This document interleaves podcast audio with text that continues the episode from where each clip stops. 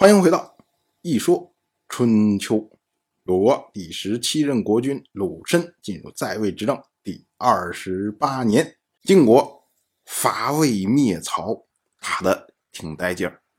但是呢，这一系列的举动对于他们救援宋国的这个目标，基本上没有任何帮助。宋国反而受到了楚国联军更激烈的攻击。宋国有点受不了了，再一次派出门尹班向晋国告急。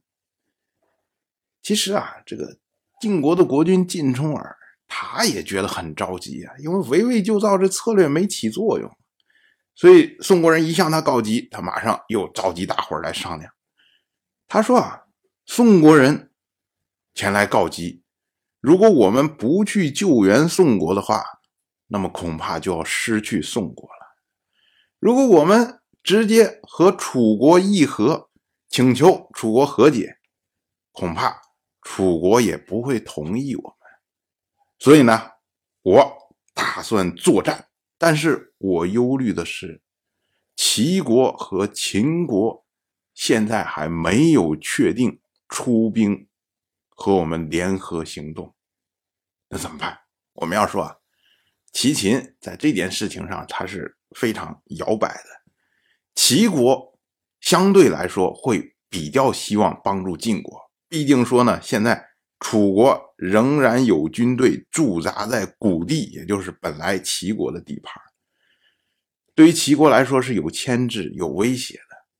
可是呢，你要让齐国主动的去攻击楚国这种事情啊，齐国就要多盘算盘算。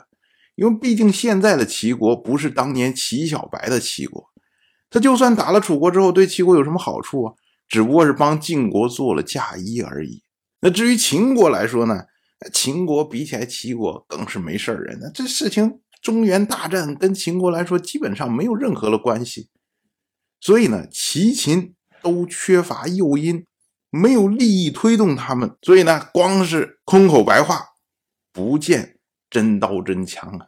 晋国的中军元帅，新晋的中军元帅先轸，他出了个主意。他说啊，不如让宋国假意舍弃我们，然后贿赂齐秦，让他们出面为宋楚之间说项，也就是让宋国去跟齐秦说：“哎，这个晋国不可靠，说这一个乐色国家根本帮不上忙。”还是你们两个国家比较重要，所以呢，我给你们点好处，然后你们不如出面帮我说和说和，让楚军退了。哎，我非常感激你们两个国家，就这么个意思。先人接着说，那宋国因此受到了损失呢？哎，我们就压着曹国的国君曹襄，然后将曹国和魏国的土地补偿给宋国。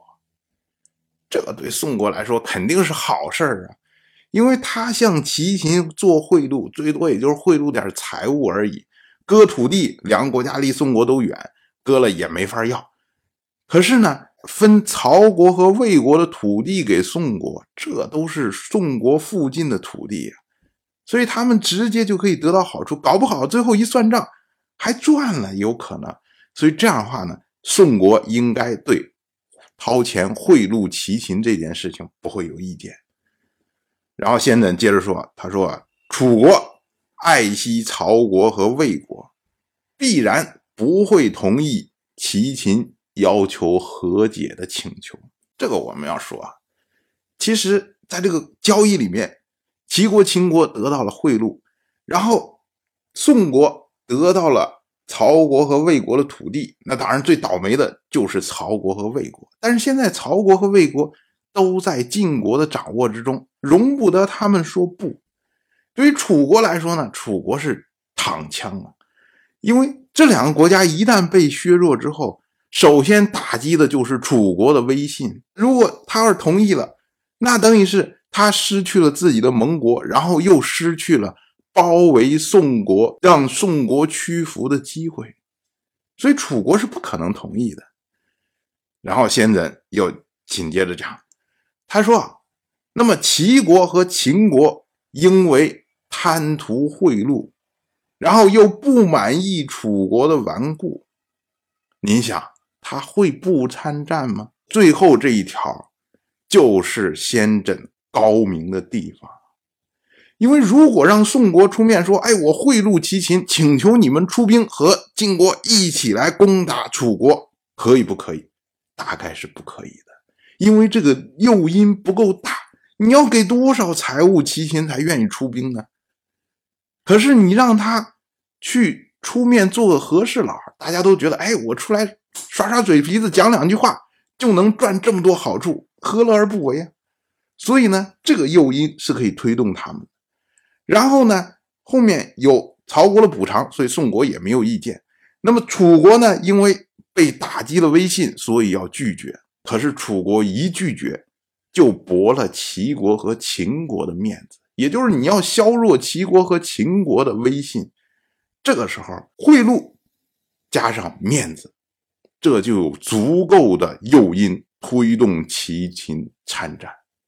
也就是说，先轸放了一个饵，然后呢，凭空制造出来齐国和秦国与楚国的矛盾。所以晋重耳一听啊，非常的高兴，当时呢就下令逮捕曹襄。然后呢，分配曹国和魏国的土地，补偿给宋国。当然，我就这么一说，您就那么一听。感谢您的耐心陪伴。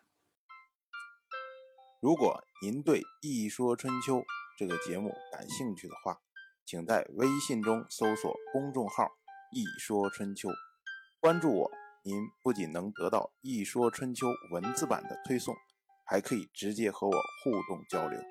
我在那里等待您的真知灼见。